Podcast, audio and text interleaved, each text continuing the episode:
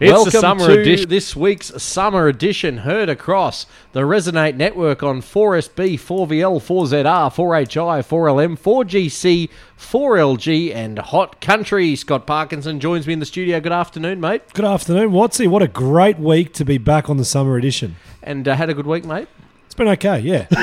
I don't want to talk it up too early. I don't want to say it's anything, anything too good, anything too bad. It's just been okay. And Nick Backstrom joins me as well. Uh, how are you going? Uh, very well, thank you very much. Busy times here in the uh, Central West, as ever. It certainly is. Uh, things are winding down fractionally, though. and, uh, boys, uh, obviously, the first test versus the Packies is underway. Packies started off uh, with a big bang. They were none for 75, Yeah, yeah. and that was probably about the last positive they can take out of the match so far. Um, good to see Warner and Burns up the top of the order, and Starc was good as well, Parker. Oh, Starc was amazing. I mean, a guy didn't get a run in the Ashes, so it's been a different pitch over in England. But yeah, mate, he knows what he's doing out there. He almost got a hat trick, bowled to a 16 year old. I felt very, very sorry for that bloke, but he did well. Sounds a bit like Steve Ramsey here at Longreach. That's 12 year old that he bowls to. But um, no, mate, Australia dominating, but did we expect anything less? Uh, I don't think we did. Nick posed the question. I'll pose it to you. Uh, Mitchell Starc. I think he's he bowled so well in the in the in the one day uh, World Cup over there, and then he was taken away from the the Test side. You know, he bowls fast, he bowls full, he bowls straight. I reckon there's a place for him in any, any conditions. Yes, I think so too. Um, I think the commentators are trying. Oh, the commentators, the uh, selectors are trying to be a bit too clever by half of these horses for courses. Yeah, in the the golden age of any cricket era, any country, they don't keep switching and swapping. They had the one team. It was a massive risk because remember how well he bowled at the World Cup too. Yeah, I think yeah. he was a player of the tournament. And he got Yep. the most wickets. I think I put a bet on it, so it worked out really well for me. But you know, I think it was a big risk dropping. They still won the Ashes, so I mean, it didn't really matter in the end. But if they hadn't, I reckon Mitch Starc would have been the, the reason why. Your thoughts, Scott, on the new uh, concept that was brought out by the Poms, the T10. Now, midweek, uh, Chris Lynn, nearly the first player to score 110 overs, 97 off 36 or something ridiculous. Yeah, it is ridiculous. I mean, I played cricket last night. I'm, I'm advocating for a T2. Um, two, two overs Super each. yeah. Mate, I just think it's getting shorter and shorter, and all it is is just going further and further away from traditional cricket, which is the test match. I mean, that's Yeah. what, you know, traditionalists love to see test match. Mate, I'm going to say in 10 years, test match won't be around. Nick, uh, we, we have a try series in one day with the T10. We could easily, yeah. But no, I was thinking, you know, all these rules and new formats, it's all about the batsman. And I reckon, well, I don't think Test cricket will disappear. I think one thing that will change is uh, open slather on uh, interfering with the ball. I think they need to put targets in the crowd. That's what I'd bring They, in. st- they used to do that. Yeah, the ING sign. Yeah, the Mercantile Mutual. yes, Merc, started. yes, exactly right. I mean, test cricket, that's what I what thought you meant unsuspecting uh, viewers. Well, that's yeah. you know, the old man with the big KFC bucket. Farco, first guest uh, this afternoon, the great Michael Casper. Oh, you talk about it, legendary cricketers. I mean, there's no more legendary than this bloke, and what a what a fantastic guy that he is, and really interesting thoughts. I mean, he's still his son. I think will be a future Queensland, if not Australian cricketer. Um, yeah, just one of the great blokes. Nick, our Outback profile this week, we speak to uh, back-to-back winning jockey of the Roma Cup, Brooke Richardson. A, a great story. Oh, remarkable story. Uh, you know, a career in uh, the uh, in Brisbane, uh, cut short by accident and then uh, mental issues as a result of that. And here she is back winning again. And uh, Damien Delinsky, a man, well, there's none more passionate about rodeo. Oh, mate. what he doesn't know about rodeo, isn't worth knowing. He's quite. Yeah, I'll have the listeners passionate. know this was a six-hour interview. It dropped to ten minutes. Hey, good bloke. And uh, what a great concept, Scott. During the week, the Queensland Reds uh, visited some 20 communities. Uh, they visited Barcaldine and Longreach here in the West, and you had a bit to do with them. And they will join uh, Nick later in the show. Yeah, quite young guys too. I think both of them were under 23. So, I mean, they're going to have outstanding futures, Harry Wilson and Liam Wright. So, outstanding young blokes. They spoke to the kids at school. The kids asked some really, really good questions. And, you know, it's great Did you write them? I did a bit of a Q&A. Um, I think they were a bit embarrassed when I said, you guys are in impressive shape. It's like looking in a mirror. Um, silence. So no laughter there.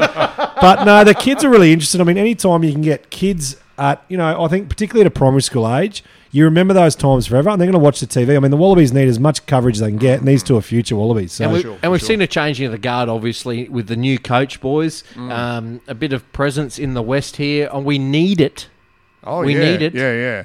Uh, yeah, rugby has been on a downer for some years now on a state and national level, and uh, hopefully the worm is turning. It's the summer edition, heard across the Resonate Network. It's the summer edition heard across the Resonate network on 4VL, 4ZR, 4HI, 4LM, 4GC, 4LG, Hot Country. Nick Backstrom, uh, we're uh, deep into the cricket season. Yep, and we've got a Queensland legend on the line, uh, bowling legend, and still involved very heavily in cricket now in administration and other duties. It's Michael Casper. It's G'day, Casper. G'day, guys. How are you? Not too bad. Now, mate, you, just, you tell us you're in Adelaide, where we've got a good portent for the future for Queensland cricket.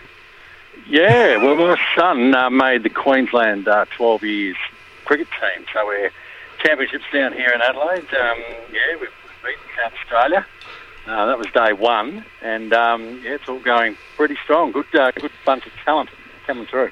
Good to see you now, Casper. Um, obviously, you're still heavily involved with Cricket Australia, but also the Bulls Masters. Uh, just tell us a little bit about that concept. Yeah, absolutely. Well, look, um, I um, in all the nearly oh, 18 years, seasons I played cricket for Queensland, I reckon over that time, at least 75% of the, of the guys I played with all came from the bush. Yep. And one of the things I've noticed, you know, whilst I, well, since I've finished, that a lot of the, the guys say, and maybe the professional era, they just don't get the chance to get out. And a combination of that, wanting to, um, and with a few mates, um, just try to get back out in a regional Queensland, knowing how, how important it is, how vital it is to our game. Um, and using, I guess, the, the ex-player, the former player, as a, I've always liked to say it's the greatest underutilised resource in our yeah. game. And uh, obviously, you ventured out here to Longreach and uh, spent Anzac Day in 2018 here in Longreach. Andrew Symonds stole the show at Two Up, of course. but uh, look, it was a widely well received um, out of season fixture, and the and the folk around the ridge are still talking about it. Yeah, and that's that's absolutely that's the point. Um, getting out these regions and just that interaction. And, and look, whilst I've heard people say, "Oh, look, you know, Bulls Masters it won't work because you know the kids they don't know who you are," um, it does work because their parents do. uh, they know who we are, and also. You know, and the reason why that's important is that they're the ones who are going to drive the kids. They're going to keep the kids interested, and engaged, and encourage the kids to play. Make it possible for them to get out there and as I like to always say, um, you know, give them the opportunity to hopefully one day live, live their dream, play cricket for Queensland, play cricket for for Australia, or even better, I guess, uh, represent Longreach. but last time you were here, you also brought out some of the current players as well. I mean, Michael yeah. Neser and a few other the blokes as well. Yeah, well, that's important because as we get older, um, yeah, polling gets a little bit harder, scoring runs, and the eyesight doesn't work as well as it used to either. So we, um, yeah, but but look, this is a it's going to be the gift that just keeps giving because we've got um, you know Queensland players just coming through. You know over the years, Luke Feldman um, retired uh, from Queensland, um, which was great because as a fast bowler he can come in and and, uh, and play. But the best part, I guess, of the format when we do get into into these regions is we'll, we'll do a dinner, a uh, big fundraising dinner.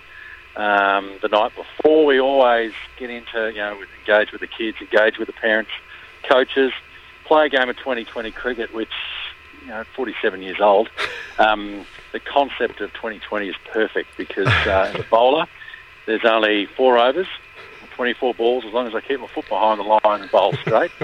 um, so and that's that's that's yeah, that's why I think that's what we're trying to capture is the, the fun.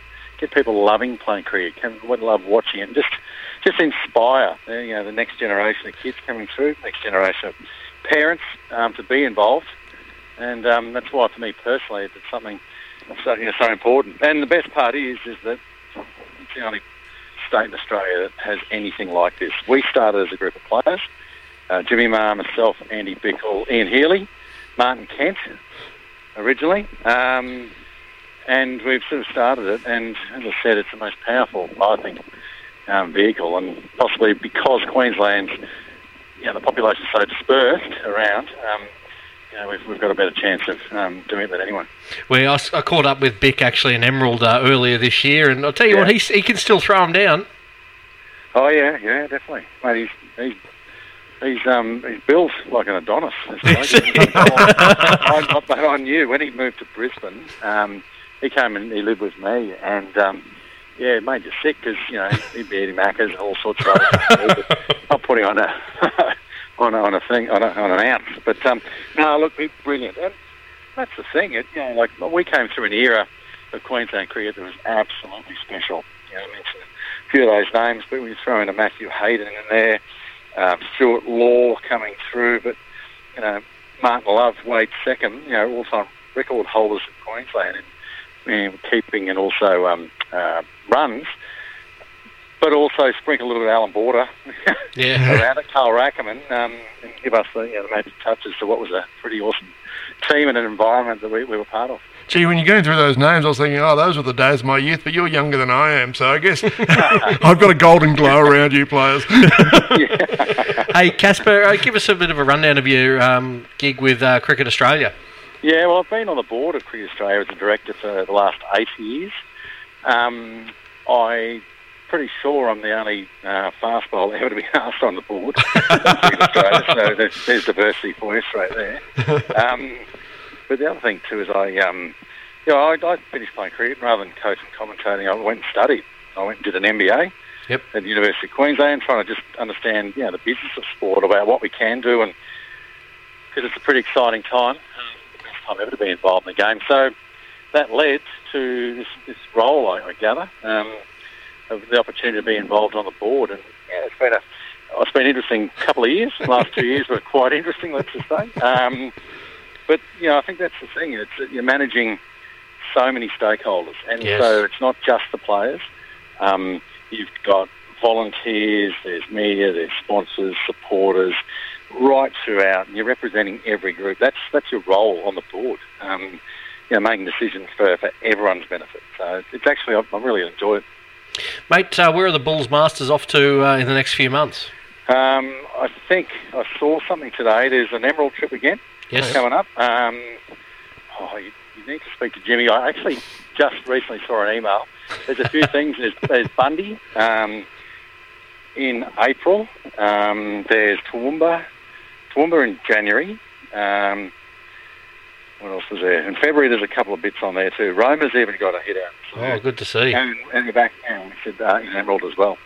Actually, that was the, the classic thing when we played there in Emerald. You mentioned you spoke with Andy Bichel. Yep. We played there in the driving rain. It was horizontal. right? and what was classic was that we were playing, and, and normally for cricketers, that's like an RDO. You know, rain doesn't, doesn't work, especially on, on on a turf wicket. So we so we're, we're playing, and obviously the people turned out. There would have been over a thousand people turned out for this. And we were sitting there in and realised, so um, I think they were smiling and they were, well, they were definitely happy to be there, but they were probably more enjoying, rather than, they were enjoying watching the rain fall rather than watching Uh, Michael Kasprowicz, thank you very much uh, for your time, and uh, hope we catch up again in the near future. Yeah, absolutely. Good on you, fellas. It's Well uh, it's a summer edition heard across the Resonate Network. Zeshiel, AM in that leading division. Roma Cash has made round very, very quickly. At the 300 metre mark, the point of the corner. A touch more in front from OY. Palace Tycoon down the outside. Also coming into the race is Ashiel with a strong run. But a touch more's got a kick. A touch more grabs the lead. And a touch more just wins from OY fighting on. Yes, that was a touch more winning last week's Roma Cup. You're on the summer edition, heard across the Resonate network on 4VL, 4ZR, 4HI, 4LM, 4GC, 4LG, better not forget 4SB, and Hot Country, Nick Backstrom. Um, one of the great races on the country calendar. Yeah, and uh, yeah, a very good win there as well. So um, yeah, great racing. Back to back wins for a touch more, and it's time to do our weekly profile on our Outback Sportsman. That horse was trained by Matt Crop and uh, ridden by Brooke Richardson. And Brooke joins us. Uh, good afternoon, Brooke. Good afternoon. Now, tell us a bit about a touch more. Um, obviously, it won last year's race. It was much more fancied this year, and um, a great front running ride. And often say it in my broadcast, it's uh, it's what you do best, rolling along out front. Yeah, I was um, pretty blessed to ride him last year, and then when he won, I picked up the ride on him this year. Also, I was pretty much booked then and there when I stepped off him, and uh, I think the field was a little more competitive maybe this year, a little bit more even, and he still produced the goods. So um, yeah, we're very happy. I bang on about this all the time, but country racing going forward to think that uh, Aroma Cup was city prize money, forty-two odd thousand and change to the winner, Brooke. Um, things are really going in the right direction. Yeah, that's right. Look, Roma Cup is right up there with any race that you'd want to win being a jockey in my eyes. And I think it's a bit of a shitty experience actually out in the bush. They do a really good job. And like you said, the prize money's great. And that's what draws the jockeys, the trainers, the owners and the horses. You know, if, if the prize money's there, everyone wants a crack at it. Yeah, Brooke. Obviously, you um, go from you know different horses, but you've ridden this horse two in a row. Do you have a personal relationship with the horses you ride, or is there you know different relationships, different horses? Yeah, well, you know, if you get to ride a horse more than once, obviously, um, you do build a bit of a connection with him. That horse, I think, you know, anyone could ride. He is just a type of racehorse that he is as quiet as a mouse. He's got a beautiful nature. He's friendly, but he loves his job. You know, he steps out on the racetrack and um, you know, he knows what to do. He's a he's a pretty clever horse, but also at the same time, he's a nice, easy ride. Now let's wind the clock back and have a look at the Brooke Richardson story. Obviously, um, racing's in your family. When when did you want to become a jockey? Oh, I think going to the races, uh, watching Dad ride, and going to the track every morning with my grandfather from a very young age, primary school age. I'd go to the track early of a morning, and I used to think it was so cool. Now it's probably not as enjoyable getting up so early, um, but I thought it was great, and I'd just sit up at the canteen there on the hill at Toowoomba and just watch all the horses work past. And of course, um, when I was first going there, it was grass. When I started my apprenticeship, it had actually become the um, artificial surface the cushion track. Um, and then when I left Toowoomba, they changed it back to grass. So I missed out. But um, yeah, ever since I can remember, I wanted to be a jockey. And Has ha- Toowoomba still got the uphill home straight, as I remember that one? Yes, yes, they do. It's a, it's a bit of a different track there. I think it can catch a few people if they haven't ridden there much. hey, Brooke. So, um, how did you get your first start as an apprentice? Where did you Where did you graft your trade? Yeah, I started in Toowoomba, and I my grandfather had his training license still at the time, so I just got my indentures to him, um, and I started from there. Pop only had a couple horses at the time, so I had the opportunity to just ride one or two for him, and then I could sort of branch out and freelance for the rest of the morning, and then go home and pick up the boxes. Yeah, and when was your uh, first winner as a jockey? Uh, 2010. Okay, yeah. And what was and the horse? Uh, uh, Goondiwindi was the track, and the horse was Innocent Billy, trained by Eric Ropier. I still remember my first win as a greyhound trainer. The twenty seventh of the seventh, nineteen ninety seven. Brianna's boy box three paid twenty four dollars. The field he did a Stephen Bradbury. you know the dates and everything. You you're doing better than me here. You should be ashamed. Now, Brookie, uh, obviously um, your career really b- blossomed, and uh, you did some time in the, in the metro circuit. Yeah, I did. I was sorry. I was um pretty fortunate to have a lot of. I'm so sorry. That's all good. pretty fortunate to have family in racing. Obviously, I, um, my dad also got his trainer's license. Uh, his uh, Arnie Carmel Richardson, she trained at the Sunny Coast, so I went to her, and then onwards from um, Carmel, I did go to um, Brisbane. Uh, so I was pretty lucky to have a few connections early on in the piece. And you rode some metro winners, but it wasn't all beers and skittles. Um, you had a bad fall there in, in the latter part of your metropolitan career.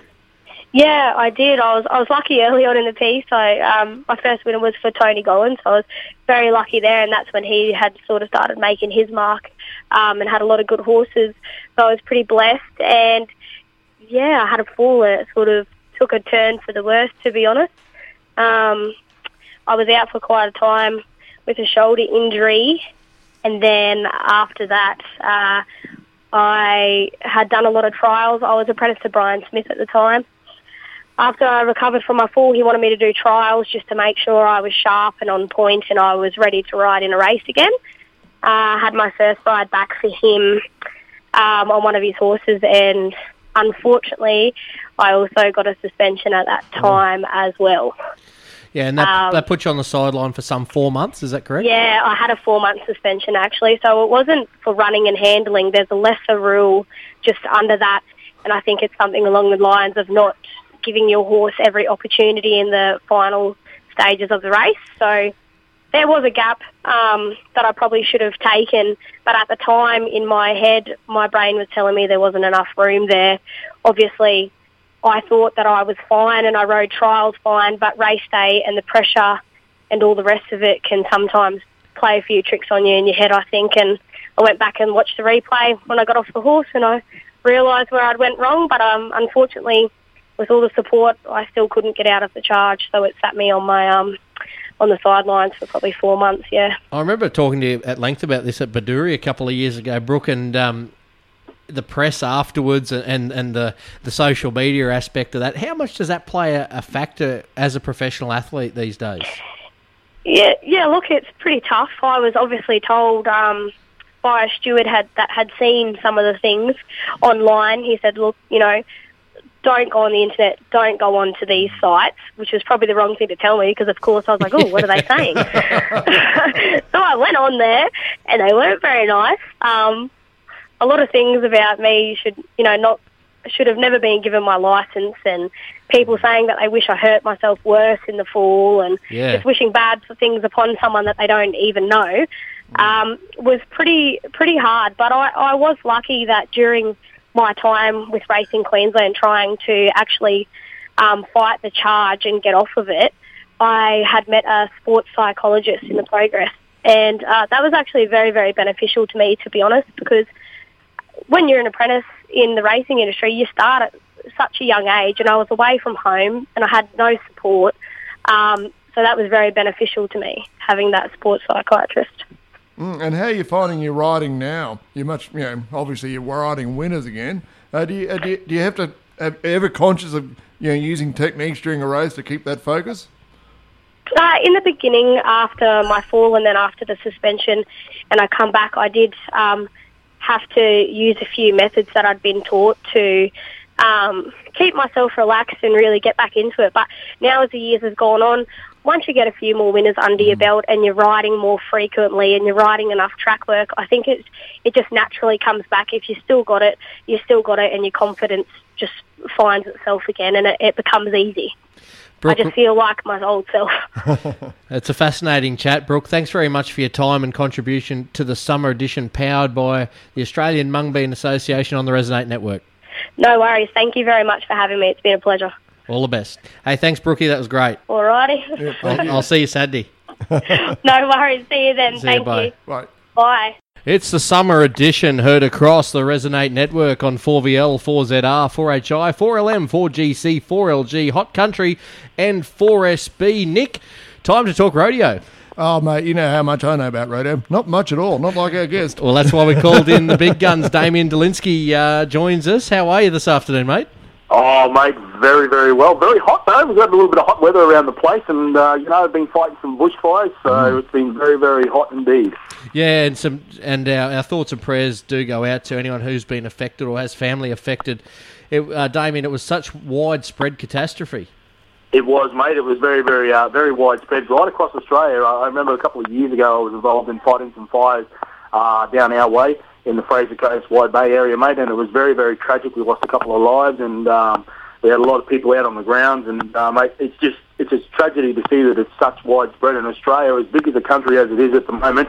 How dry it actually is, and how quickly those fires can spread once they do actually start. Well, the rodeo season's certainly uh, coming to an end for 2019, and uh, you got a bit of a wrapper for us. Yeah, mate, we do. So the big one I really want to instigate to people is, of course, our uh, Warwick National Finals. It was held on the 24th of October at the Warwick Showgrounds. If you missed it, we had about 30,000 people in attendance. Um, I'd like to thank uh, Gary Longley, our arena director, uh, Stewie Frame, Brad Pierce, Brett Cross, and Ian Watkins. Um, also, our timers, Linda Watkins, Tara Lovett. Um, the uh, best uh, saddle bronc bucking horse of the year for this year was Whiskey Boy. The best bareback bucking horse was Stefan, and the best bucking bull was I Candy. Our clowns, I'd like to thank Josh Burks, Michael Johnson, um, and of course our rodeo stock, which was furnished by Malcolm and Eddie Gill from Gill Brothers. So, mate, uh, just very quickly, I know we haven't got much time to wrap it all up, but uh, in our saddle bronc ride, coming out in uh, first place was Cameron Webster, followed by uh, Heath Calmers and Tom Kerr. Well done to those boys. In our big one, the bull ride, uh, Sully Millay with a, uh, a big, big, massive uh, score, take, taking out uh, 86 points. Uh, second was Bailey Woodard, and then Brad uh, Brady Fielder.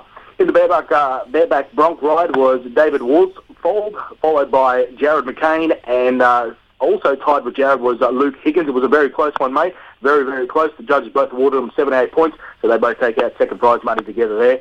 And then, of course, we, because we had a second and a second, we don't roll it out. We run it around to a fourth, and that went to Brock Mulhall with a score of 73.5. So well done to those uh, people there. Uh, then we go over to our rope and tie. Of course, first place was uh, Clay Bush, followed by Darcy Kirsch, and third was Maddox Lovett. Our steer wrestling teams went to Tate Van Well, Lachlan O'Neill, and third place went to Andrew Jensen. Now, team roping went to, uh, uh, we had a tie here.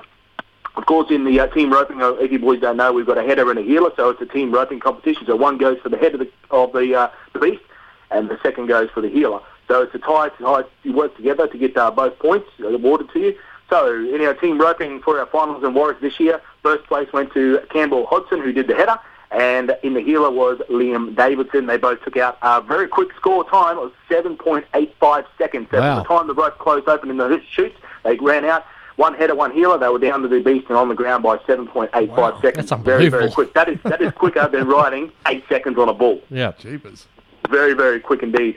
So uh, then, of course, we had Toby Hale, Warwick Hale, both uh, uh, brothers there, uh, both doing the healers and the uh, headers together, working very, very well together, those two boys. And then on uh, third place went to Drayden Hutchins and Peter Hutchins as well. So when the teams come together, the sometimes some of these teams come from right around Australia, and some of them are brothers and sisters, brothers and brothers. Some of them are husband and wife teams. So they, it's very good to see uh, two great brothers working together to uh, come out with a good outcome at Warwick. Now the fast ones, our barrel races for uh, this year went to first place went to Ellie Gard, second place went to Leanne Caban, and third place went to uh, Chantel Huddy.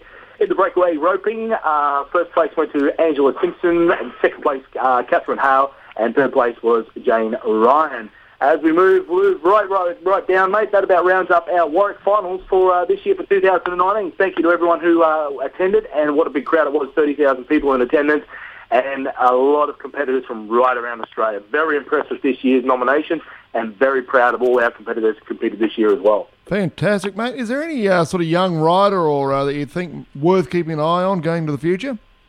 Uh, mate, look, we've got a couple of uh, young riders coming up through the ranks, and because we have uh, so many, uh, so many rankings throughout the year, so we've got a different couple of people that we look forward to. So we've got, I guess, one person who I would probably, um, you know, be looking for that would, I sort of took a keen eye to, which was um, uh, one of our rodeo princesses this year, and her name was uh, Bianca Mason, and. Uh, she's come from a, um, a, very, um, I would say, a very broken family and uh, a very shy family. And but with the coaching and everything that she's had, she's been following the rodeo circuit for quite some time now, and uh, really came up through the ridges, and hence why she became the rodeo queen for this year. But she's uh, gone through several stages from being a little potty rider way back a couple of years ago, um, has gone right through the ranks and is now right up there with the rodeo queens and uh, competing in rodeos right across Queensland. She's about to go down into interstate, so a, a name to keep uh, very aware of, Bianca Mason. So I would say that would be one uh, young lady to definitely keep an eye on, and I dare say she'll be up there, hopefully, maybe in the uh, Mount Isa stats this year for uh, up there for the quickest time in the barrel race for this year. Let's talk bucking stock. Righto, let's talk bucking stock indeed. So this year round, we each year, of course, we nominate uh, bucking stocks of the year. So in our 2019 bucking stock of the year, this is who we've got nominated for this year throughout the whole entire season of rodeo circuits around Australia. So this year's nominations, we've got uh, Jersey Joe, which is uh, by BK Bucking Bulls. We've also got Rusty by CMC Rodeo. We've got AgriCon Steep Encounters by DW Bucking Bulls. Big Bang Theory by Hall Rodeo and 36 Rodeo Company. And of course, Big Buck Hunter by Stuart Timms. That one there is one to watch out for, lads. If you ever see it in the pen, be very careful. it's, Well- uh, it's a well- nasty one, that one. Well, I saw Nick on a bucking bull at the school fete here in Longreach, and uh, he certainly didn't ride eight seconds on it, so I don't think he'll be lasting eight on any of those. Well, mate, you never know. We actually have a stint in, uh, in our national finals and a couple of our rodeo stints that we do throughout Queensland. We actually ask for uh, people in the town to actually jump on a bull And mate, it's very interesting. We coach them in, we get them on. They, all the guys who get in and give them a bit of a professional help. Now, it may not be the professional bucking ball that's pulled out of the pen for the night.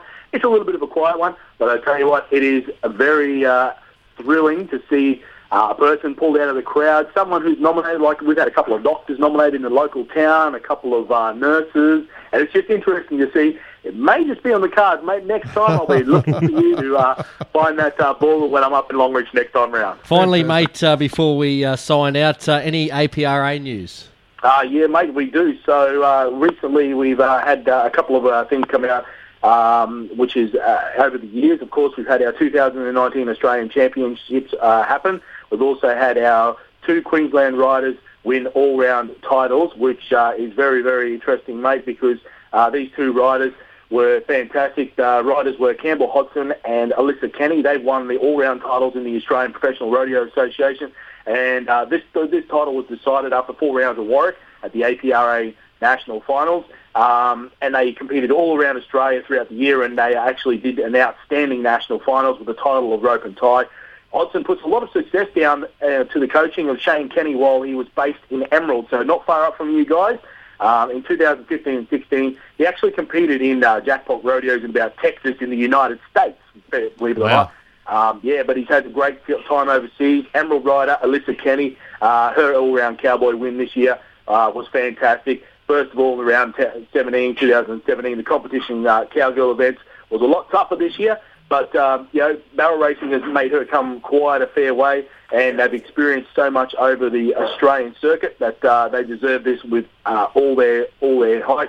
So they they are in the Australian Championship winners, um, and of course that brings them up uh, through the rankings for next year's season. So when 2020 kicks off next year, they'll be first in the ranking to go to the first rodeo NRA or PRA rodeo of the year. They'll be first preference, and they will be up there with probably, I would say, the top 10 riders in Australia. So well done to them indeed, mate. Damien Dolinsky, thanks very much for your time this afternoon and contribution to the summer edition with all the rodeo news from across the state. No worries, mate. I look forward to seeing everyone at Augathella New Year's Eve.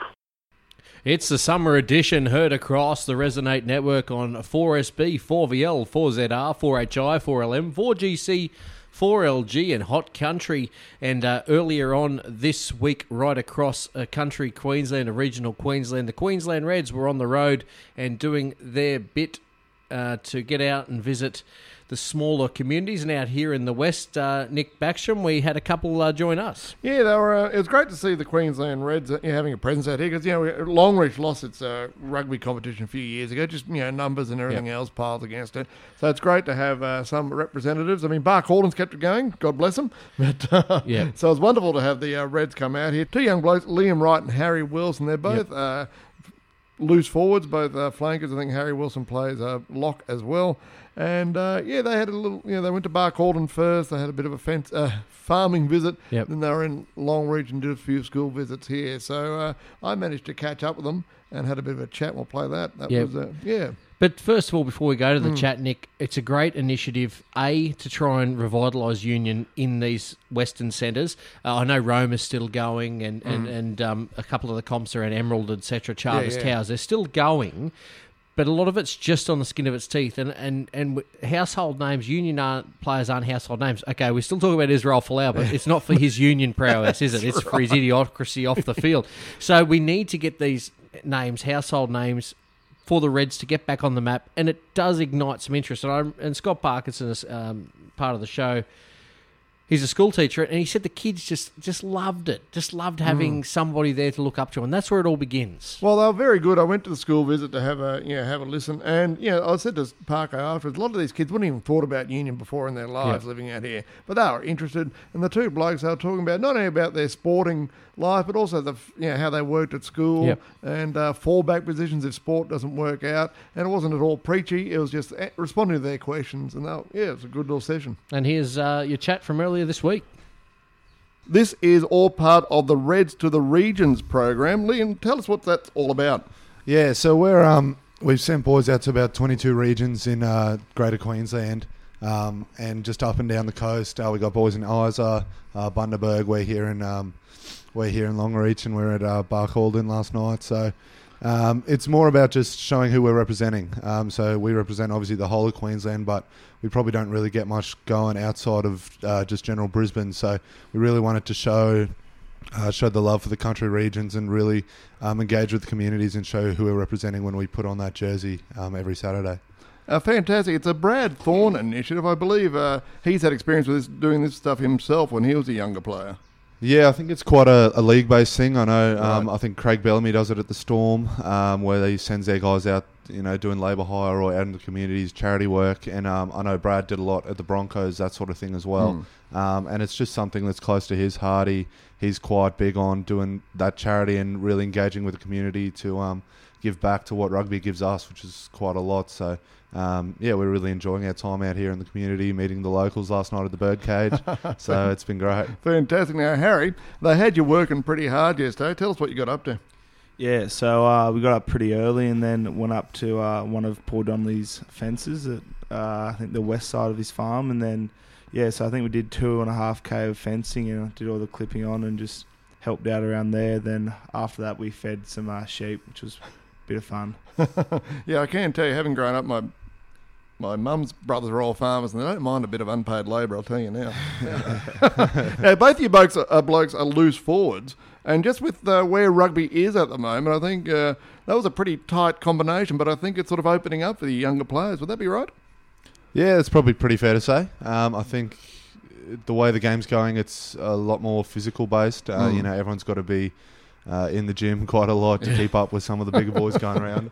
Will says got about ten kegs on me, so I've got to find some ways to get around him, make sure I don't get whacked by him. So. Um, yeah, it's, it's definitely opening up, and that combination in the back row with the Mm. loose forwards is, uh, I'd say, pretty vital to some to most teams. Uh, it can often be the, the game breakers, especially late in the game.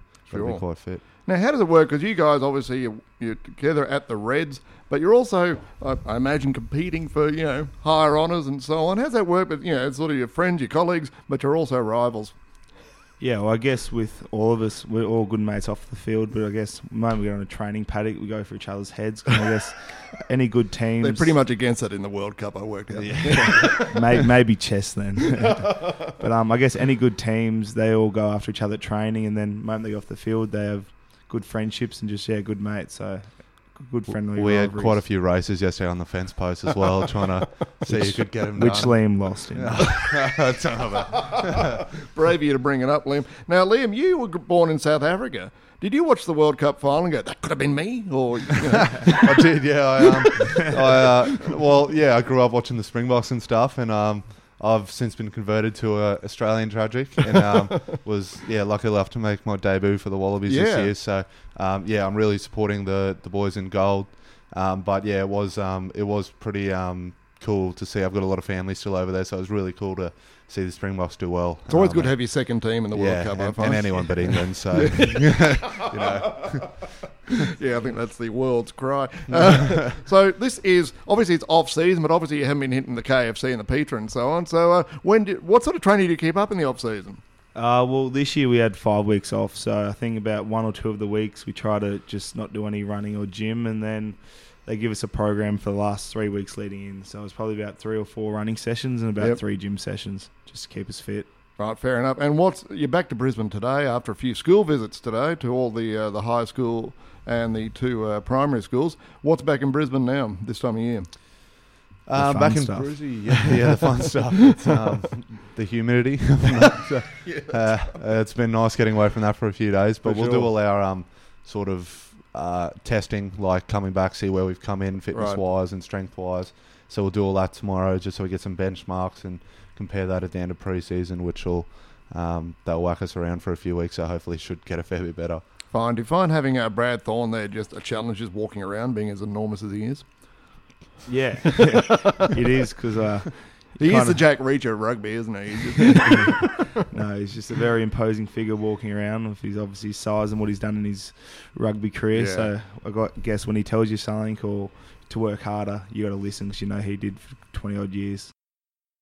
It's the summer edition heard across the Resonate Network, and it's all thanks to the Australian Mung Bean Association. You can check us out through 4SB, 4VL, 4ZR, 4HI, 4LM, 4GC, 4LG, Hot Country, or Scott on our Facebook page. It'll be loaded up later today. Yeah, 100%. So if you missed the show live, make sure you catch up with the podcast. Now, we had overwhelming response to our first set of. And a fair bit of conjecture, it must be said. Yeah, look, you know, people have their opinions and they're entitled to them. Um, not that we trawl through them.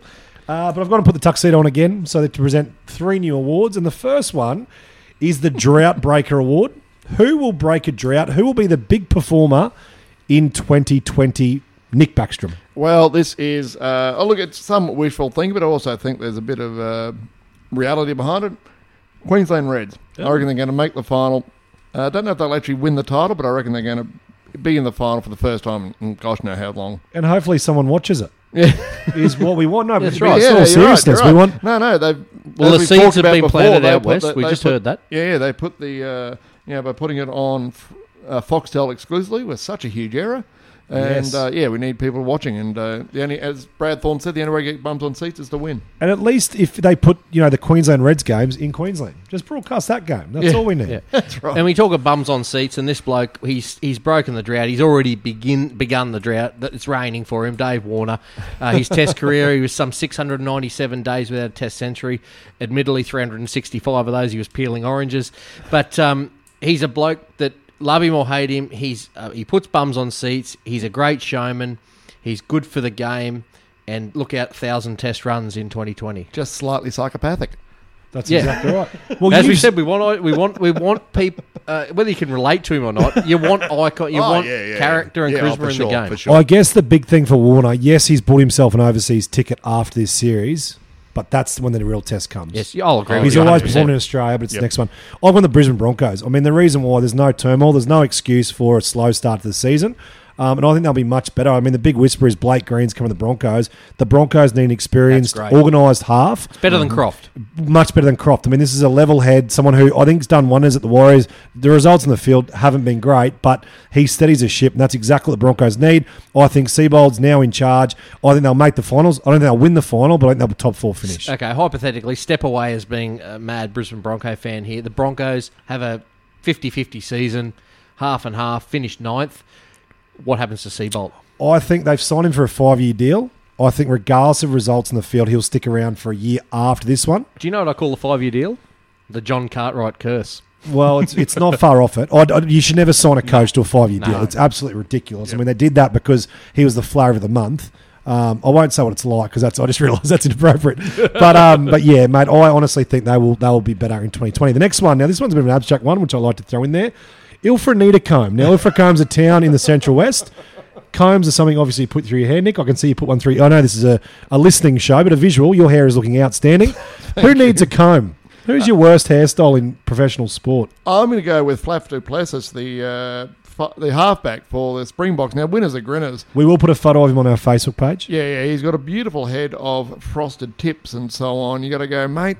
I know you're a back, but you're playing rugby. I think he should have got sin binned and a quick haircut off off field before they brought him back on. What comes to mind for me automatically is Dennis Rodman. The, the Oh. changes in hair, etc., like that. But we we're we're in currently uh, in 2019, and he's not playing. He still makes the news.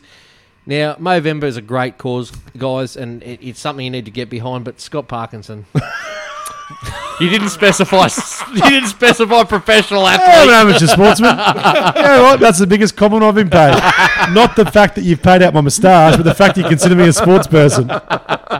for you, mate. Uh, for me, I've always said a man bun is a bad idea, and Jack de Belin had an awful man bun, but I'm going to go Aaron Woods. Um, something you would have rocked back in the early days. What's your bowl cut? Um, and I found, It, it was more like a mop. Yeah, well, it was, but it was trimmed around the edges. Um, and I've seen you mm, quietly. I've seen you wear it a couple of times early on before you got the missus. Um, I don't think she'd allow that for you now, but disgusting. And I'll put a photo up again. And this last one is the Min Min Lighted Up Awards. Now, the Min Min Lights are something you can see in certain parts of the Central West. I don't actually think they have anything in the future, but I've kind of gone, I'm drawing a long bow. Um, what is your prediction for a headline we'll see in the sporting world in 2020? Bold one. Warren retires. Warner retires. Dave Warner retires next year. Ooh. Big one. Wow. Yeah. Worn out. Worn out. Good one. Dave retires. You could write. You could write for the. You're uh, welcome, Courier Courier Mail. Okay, uh, big one here for me. Pakistan to be deregistered as a cricketing nation. Because I tell you what, they stink. Pack a stink. Mate, you Pakistan- missed your calling. Pack of skunks. Hey! That's it. Yeah, well, that's it's interesting. If they're not cheating, they're losing. Look at it, look at Say the same thing about us. Hello to our Pakistani listeners. Um, and they got a 16 year old. Well done to him. Yeah, he's good good. He's He's good. played six tests already.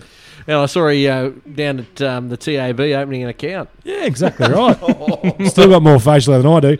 Mine is slam dunk. Australia claims their first ever medal in the basketball at the Olympic Games. And to be quite fair, that's a great, that's a really good one. I think the I think most it's going to realistic, happen. I mean, yeah. they've just um, they've just changed coaches. They've actually gone with a professional coach from the NBA, um, Brett Brown, who was actually coached Australia before. He's got the runs on the board in terms of professional setup. He'll get the good players back in for the Olympics. And Australia, don't know if it'll be gold, but it'll be silver or bronze. First up this hour, we check in with Laurie Lawrence, Scott. Oh, Laurie Lawrence. What a song! What a what a man! you know what was really interesting is the fact that he went over to work with Mark Spitz, and he, what he worked out was he was too nice. And you know, I know kids these days. I don't know if it's something about society, but kids always whinge about a, an angry coach, an angry teacher. Yours truly. Um, but he said that what he needed to do was be angrier and just be really intense. And I thought he was absolutely interesting. One of the uh, more inter- interesting interviews we've conducted here was with world kettlebell champion Yes. Dave Powell Tabane. I'm going to say this took me by surprise. It was just we got him through a uh, press release. We didn't know anything about him, and uh, we watched a few in this whole day. Pow to bane. I don't know what's going to happen here, but he was actually really interesting and actually quite inspiring. I thought he was a top top bloke. He is, and I did, I did use use you as a reference, Parko. He has one hell of a rig. Oh, he would. and Parko, we head to the stands and hear from Sophie. Got a bit heated between you and Sophie, to be honest. Um, some really mixed views on who should captain Australia. I don't think Sophie be on your Christmas card list, uh, Wattsy, but no, just passion. Talk, talk about women's sport and just a great perspective on you know why it's so important to have women athletes, female athletes, for our young athletes to aspire to be like. It's the summer edition heard across the Resonate network.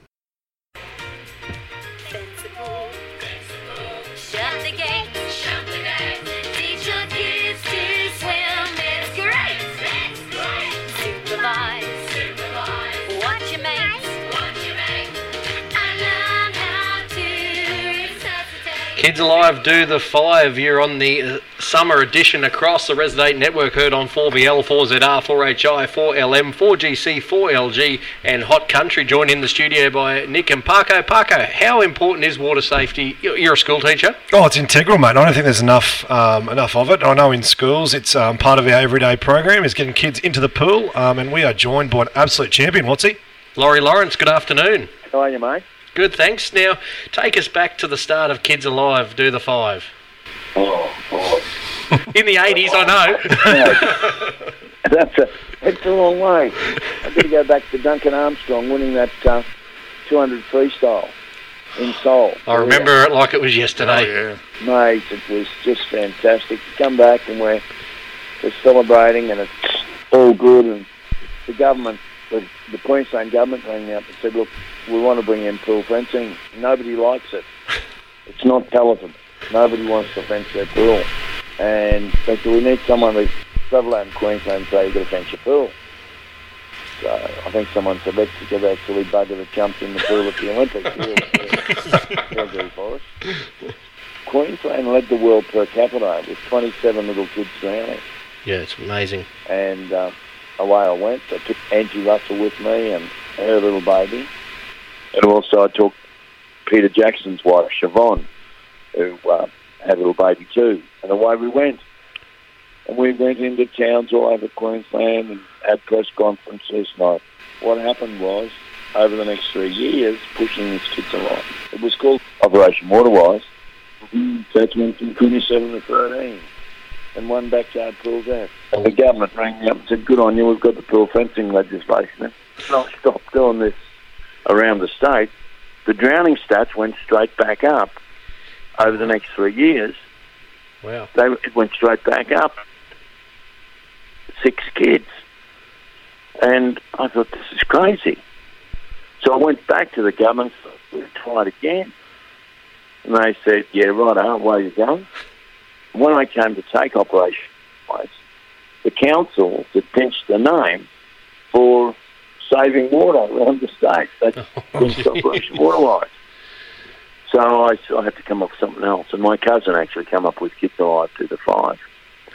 And Robert Raftery got the poem, and then uh, a young fellow, Dave Avery, who uh, who wrote the hit for Dave Thorogood, Get Your Hair Cut and Get a Real Job. with, the jingle. And so away I went.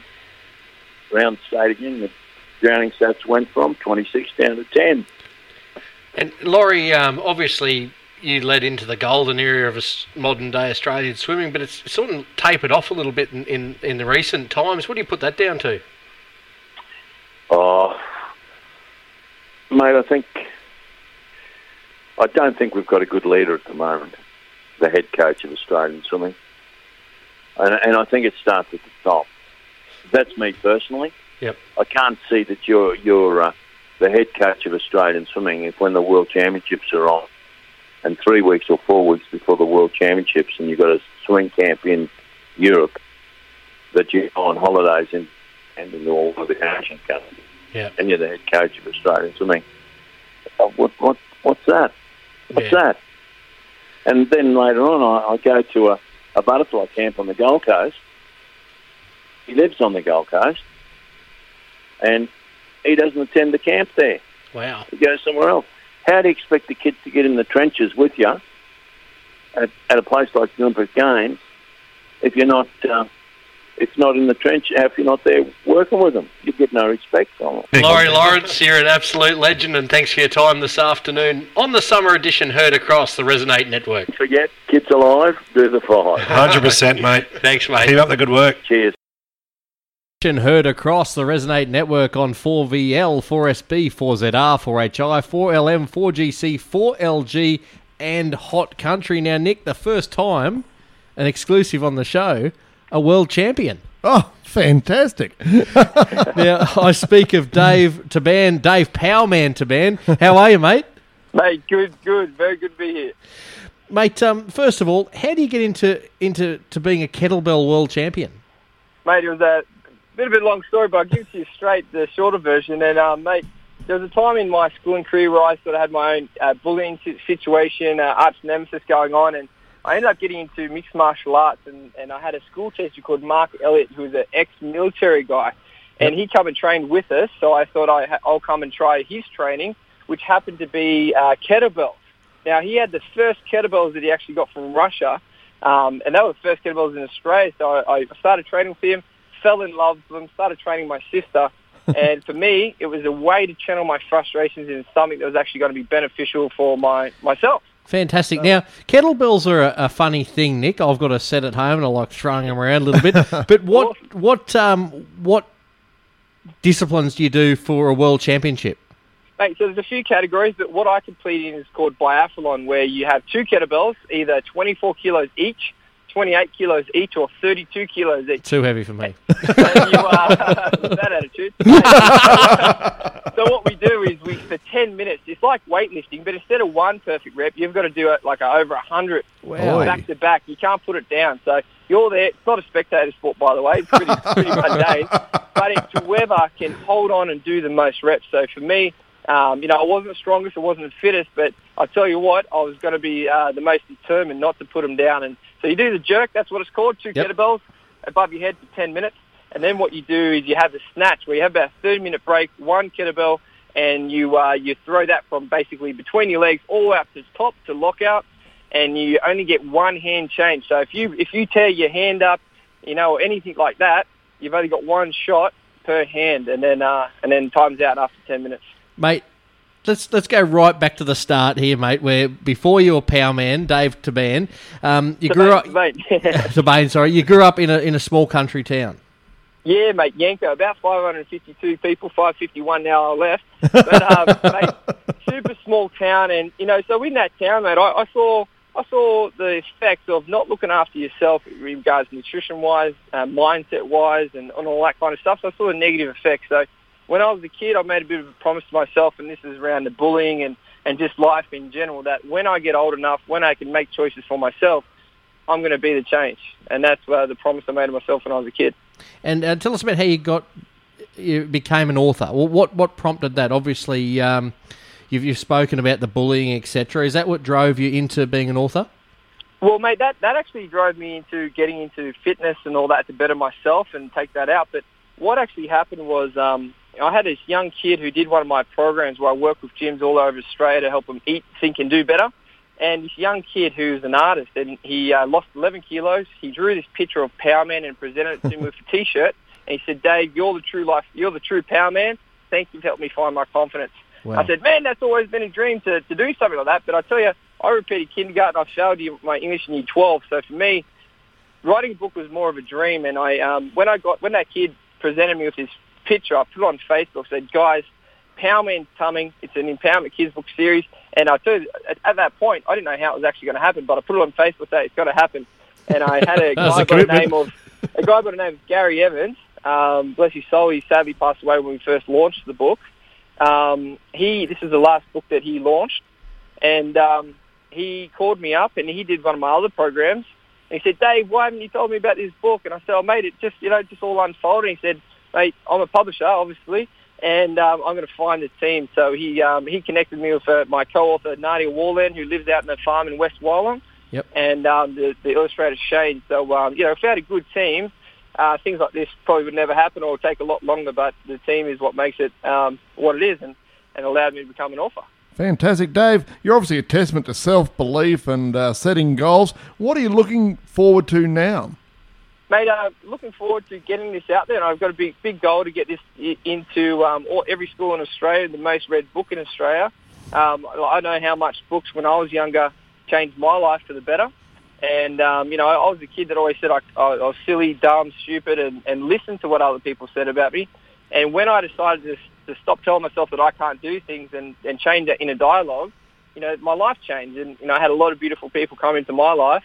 And so now with this book is I'm just passing on that flame and, and getting out there because there's a lot of kids that, um, you know, are, are growing up in certain situations, circumstances and all that. And we all face challenges that actually those challenges have beat them up. And I want to show these kids that they can arise and go go beyond any challenge that life throws at them and turn a negative into a positive and grow from it rather than have it beat them uh, up in life. Now, Dave, Uh, you, you barely must come up for breath. You, know, you do. You, you're writing books. You're a motivational speaker. You're the creator of the 30 Day Challenge. Where do you fit it all in? Mate, uh, I make time for it, and it's something I'm passionate about. And the thing is, in regards to life, you know, I've seen people waste their whole life doing something that they hate. I've seen people worry their life away. So that's what POWER stands for, passion over worry. And when you're doing something that you're passionate about, Love you it. see the positive impacts. Uh, why wouldn't you go hard? Why wouldn't you add intensity to your life? You know, it's like you, you wake up and go, you know, what's next? you know, that's what uh, that's how I've designed my life. That's how uh, that's how that's, you know that's what what I lights me up. You could say. Now, I, I watched uh, a couple of videos videos of yours this morning on YouTube, and it must be said you've got a very impressive rig, and this is the summer edition. And we like to ask our guests uh, a couple of questions. Now, we're going to ask you today the three top things you love to throw on a barbecue. On a barbecue. Uh, well, the other day we finished up a challenge and um, we actually had a sausage sizzle.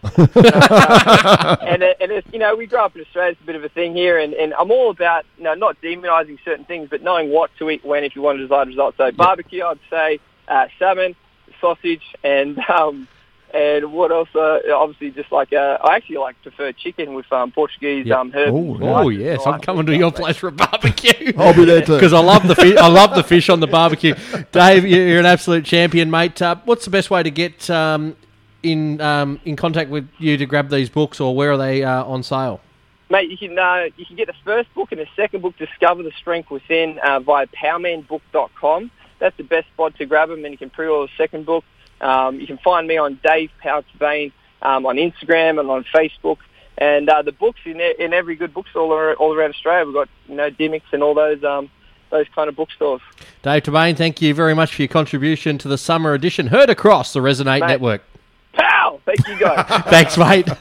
It's the summer edition heard across the Resonate network on 4SB, 4VL, 4ZR, 4HI, 4LM, 4GC, 4LG, and hot country. And it's time to check in with our armchair critic of the week when we have a, go to our segment from the stands, Nick Backstrom. That's right, where we talk to a sporting enthusiast who has some interesting things to say about sport. And we're talking to uh, a lawyer, uh, HR director, teacher, and mother of three, Sophie Norton. G'day, Sophie. How are you going? G'day, Nick. I'm really good. Three full time jobs there. Have to be careful what we say. We've got a lawyer on the line. What's this could be your last show, mate? Family law. Apparently, I'm I'm not lecturing the kids from the uh, the bench. No. All right. Okay, so you're a huge uh, sports fan, as I know. You love your cricket. Australia in a great position. But uh, we had a bit of a chat the other day about Steve Smith. They're talking, I mean, Australia's in a great position. They're still talking about Steve Smith coming back as captain. Where do you stand on that? Ah, it's a no for me, Nick. I am no, I'm not keen. I'm I'm loving the um, the work of the current captain. I think he should be he should be still in and be given the opportunity to continue to lead the team.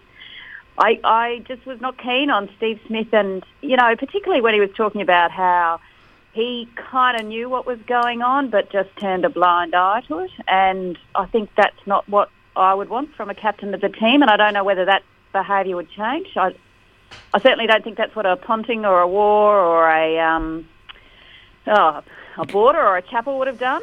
Turned a bit of a blind eye to AB would of that. never have bent the rules like that. one, one, one, one thing I will s- just say is that I'm a fast bowler from way back, and uh, um, I don't Fast believe. versus medium. Yeah, oh, I'm s- pe- pedestrian. He's slow now. left Chinaman now.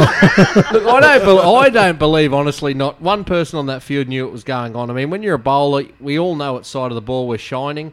Um, you know, I've, I've sat at first slip with a bottle top in my pocket and Vaseline in the other.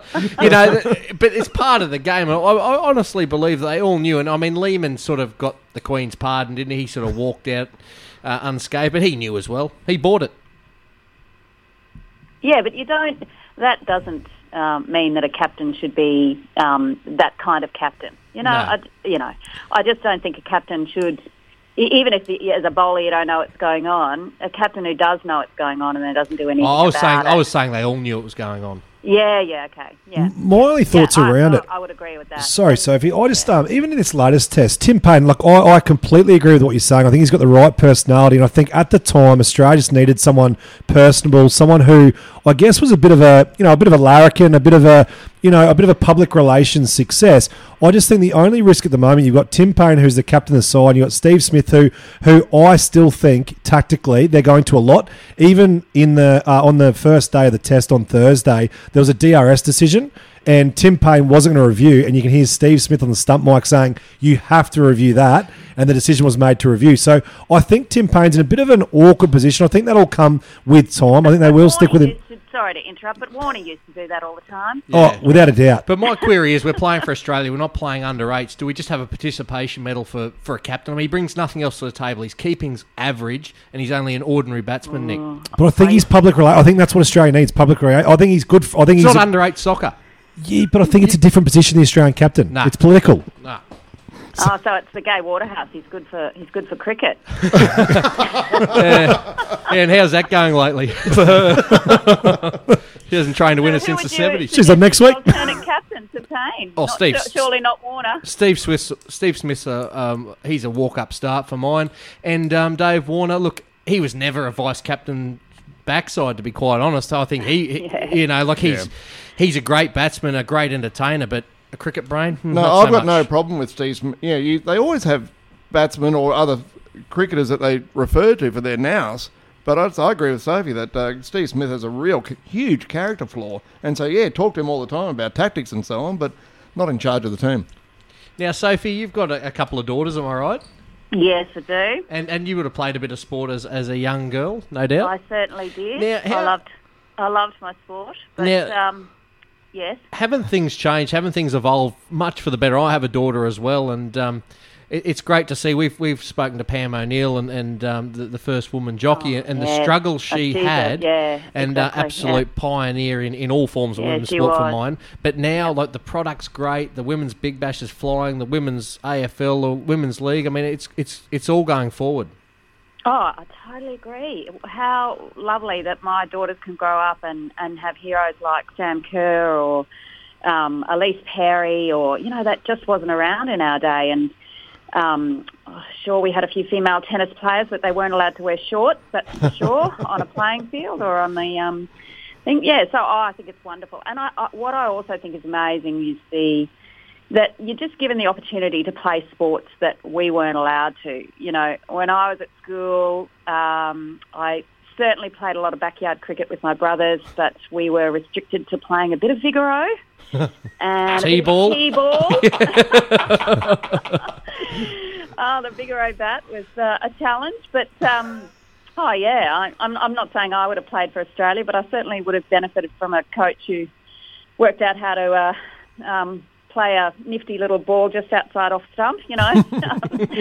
um, yeah, I would have played club cricket. I would have played, well, not club cricket, but I certainly would have played in a cricket team and, um, you know, so getting those opportunities. And, and similarly, I think seeing women in, in other forms, in, in the, not just on the field itself, but, you know, a good friend who's doing rugby union refereeing, um, so seeing women come up like that. Um, but to be honest, I'd love to see the day when we have a female coaching a main male team. I think that would be. Yes. Oh, that would be a big breakthrough, wouldn't it? So imagine if Ellyse Perry took over from from Langer. There. Good point. That's a great point. Now, Hmm. um, you're a huge Rabbitohs fan, and you've gone through some A tough times. Just a little. Just about every key ring, everything you have is a stubby holder. On the cap. That's right. um, but you've gone through some tough times along with the team this year. The uh, well, we had lost Greg Inglis, the coach swap, and uh, and of course the, the Burgess is disappearing. But uh, let's go to the coach swap because I know you're not a huge Wayne Bennett fan. How are you going with that? Not a Wayne Bennett fan. Is Parko there? Is Parko a... Yeah, I was, I was wondering- yeah, I'm listening. yeah, and, and is this so? Yeah, keep going. Not a Wayne Bennett fan. No, I'm not a Wayne Bennett fan. I mean, I think uh, what I love about the Rabbits is um, it's that sense of community that that club has. And I mean, I became a Rabbitohs member when they rejoined the competition because we were living in the area and just we're just overwhelmed. And I was, you know, previously a Broncos follower, but um, you're just overwhelmed by that community. And I think for me, oh God, what I've always felt about Wayne Bennett is, you know, well, I'm the smartest in the room kind of person, and uh, you know that's what I felt that he seems like to me, and I just I just dreaded that kind of culture coming into a real strong sense of community in the club. Look, I'm not sure if it has particularly, but um, yeah, I was I was disappointed in the coach swap, but but other other Rabbits fans weren't. I think they've felt that Seibold had checked out, and you know, if you're going to think that you're not going to be here, then don't be here. So. Um, yeah, it's a difficult one. I'm, I'm not a big Bennett fan. I think Sophie. I I mean, a lot of people aren't. I mean, I think I'm in the minority in terms of Wayne Bennett fans. I mean, some people call him my second father.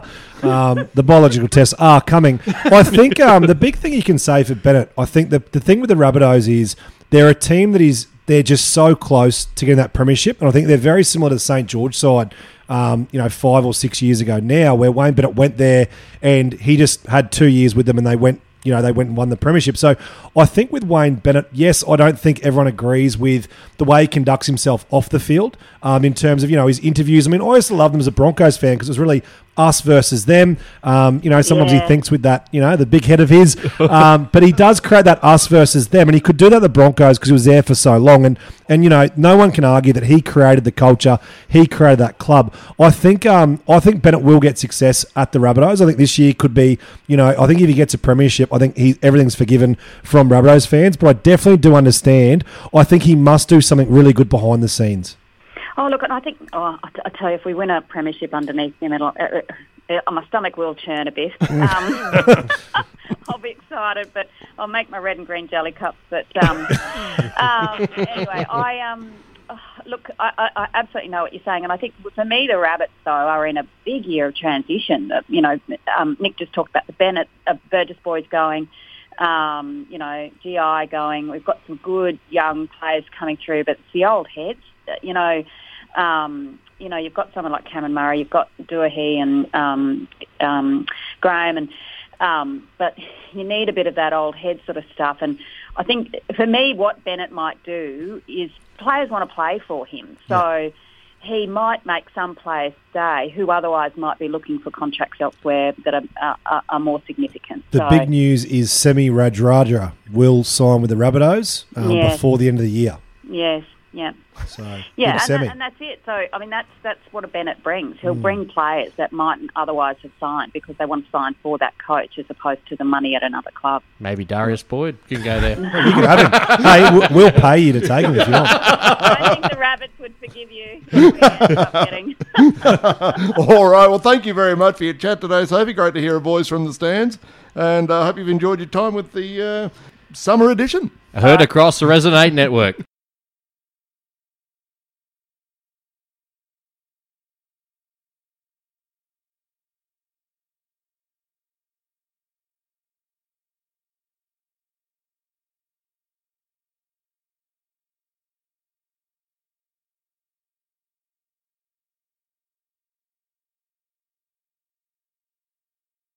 It's the summer edition uh, heard across the Resonate Network, and it's all thanks to the Australian Mung Bean Association. Get munging today. You can hear us on 4SV, 4VL, 4ZR, 4HI, 4LM, 4GC, 4LG, and Hot Country. A big thanks to all our contributors today Michael Kasprowicz, Brooke Richardson, Damien Delinsky, the boys from the Queensland Reds, Laurie Lawrence with his kids alive, do the five power man, Dave Tabane.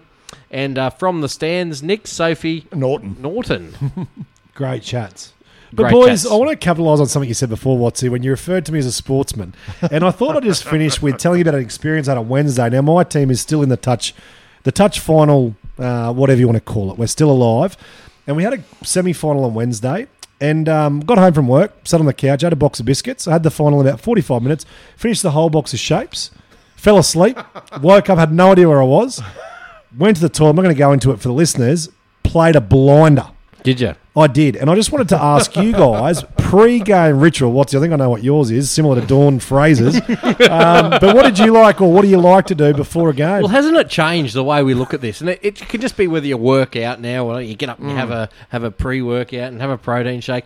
I remember back when I was playing competitive soccer, it was all about carbo loading Mm. and pastas and stuff like Yeah, that. yeah. So, but but your point with what you did makes sense. You know, you relaxed. You went into the game relaxed, and I, I Too think- relaxed. But I think that, but I think that's I think that's the key with any sport, Nick. If you can just go in nice and relaxed, I don't think it because because you do all the hard work before the game, don't you? Yeah, that's right. In the build Um, up. I remember at school watching the uh, like first eleven, uh, first fifteen rather, and they go. They were sweating as much before a game as I would by the end. Yeah. Whereas I like to save it for the field because I didn't have much. And I've got to say, I was always a, a, a, a a meal a couple of hours before. You don't want to eat Yeah. and go on. That would have been a disaster for me. So Yeah, and, and you opposite. read a lot I of. I. I love reading a lot of um, sports books, you know, biographies, where you know you hear about their funny Yeah, yeah. ways that they prep for a game. Andre Agassi was one; he used to sleep on the floor. Um, that was mainly due to his back. And Right. I um, think look, he did a lot of stuff on Dragons before a game. But honestly, I didn't get a chance to think about the game because I was running five minutes late. But you know, I didn't. You know, that is true. I think keeping yourself either it's either busy or completely relaxed is the way to go. A lot of Yes. players are napping. yeah, yeah, Yeah. Eh, But I don't know if I could in a big game. Oh, naps. I mean, naps can go two ways. If you have a good nap, you wake up refreshed. If you have a bad nap, geez, it's hard to recover It from. is like some beat you up while you're asleep. And Nick, we just cop, got a check through, uh, text through from Damien Delinsky saying, unfortunately, Augathella Rodeo New Year's Eve's cancelled. Oh, that's a pity. Yeah, yeah, it's a pity. I mean, it's hard times, uh, as we know, and something like that is always a great community event. But um, yeah, circumstances are what they are. Boys, are looking forward to anything this week in particular? Yeah, got netball tonight, so another final. Um, the athlete that I am, what's he? Just want to put it in one more time. I won't ever get to get that compliment again. So yeah, netball tonight and uh, pro recover tomorrow. Bit of basketball on, so I'd probably just tune out and watch sport as opposed to playing in it. Mm-hmm. Nick? Well, the second test is coming up um, Thursday. get- yeah, yeah, Mm, yeah. back to so back. uh, I love my uh, longer form, so it's great to see it happening. Will the Gabbard remain the first test? You Has think? to. It has to. It has to. Stick with tradition. They, Yeah. Geez, they need to fix the Gabba though. Oh yeah, it needs a refurb for sure. Yeah. But yeah, it's got a yeah. Look at us. We haven't been beaten there in twenty years or something. Yeah, thanks to all of our contributors. Thank you, Scott. Thank you, Nick. Anytime, mate. And um, I'll be talking to you via from Townsville next week. Oh, watch out Townsville. It's been the summer edition heard on 4VL, 4ZR, 4HI, 4LM, 4GC, 4LG, Hot Country, and 4SB. What's he signing out? It's all been thanks to the Australian Mung Bean Association. Have a great week.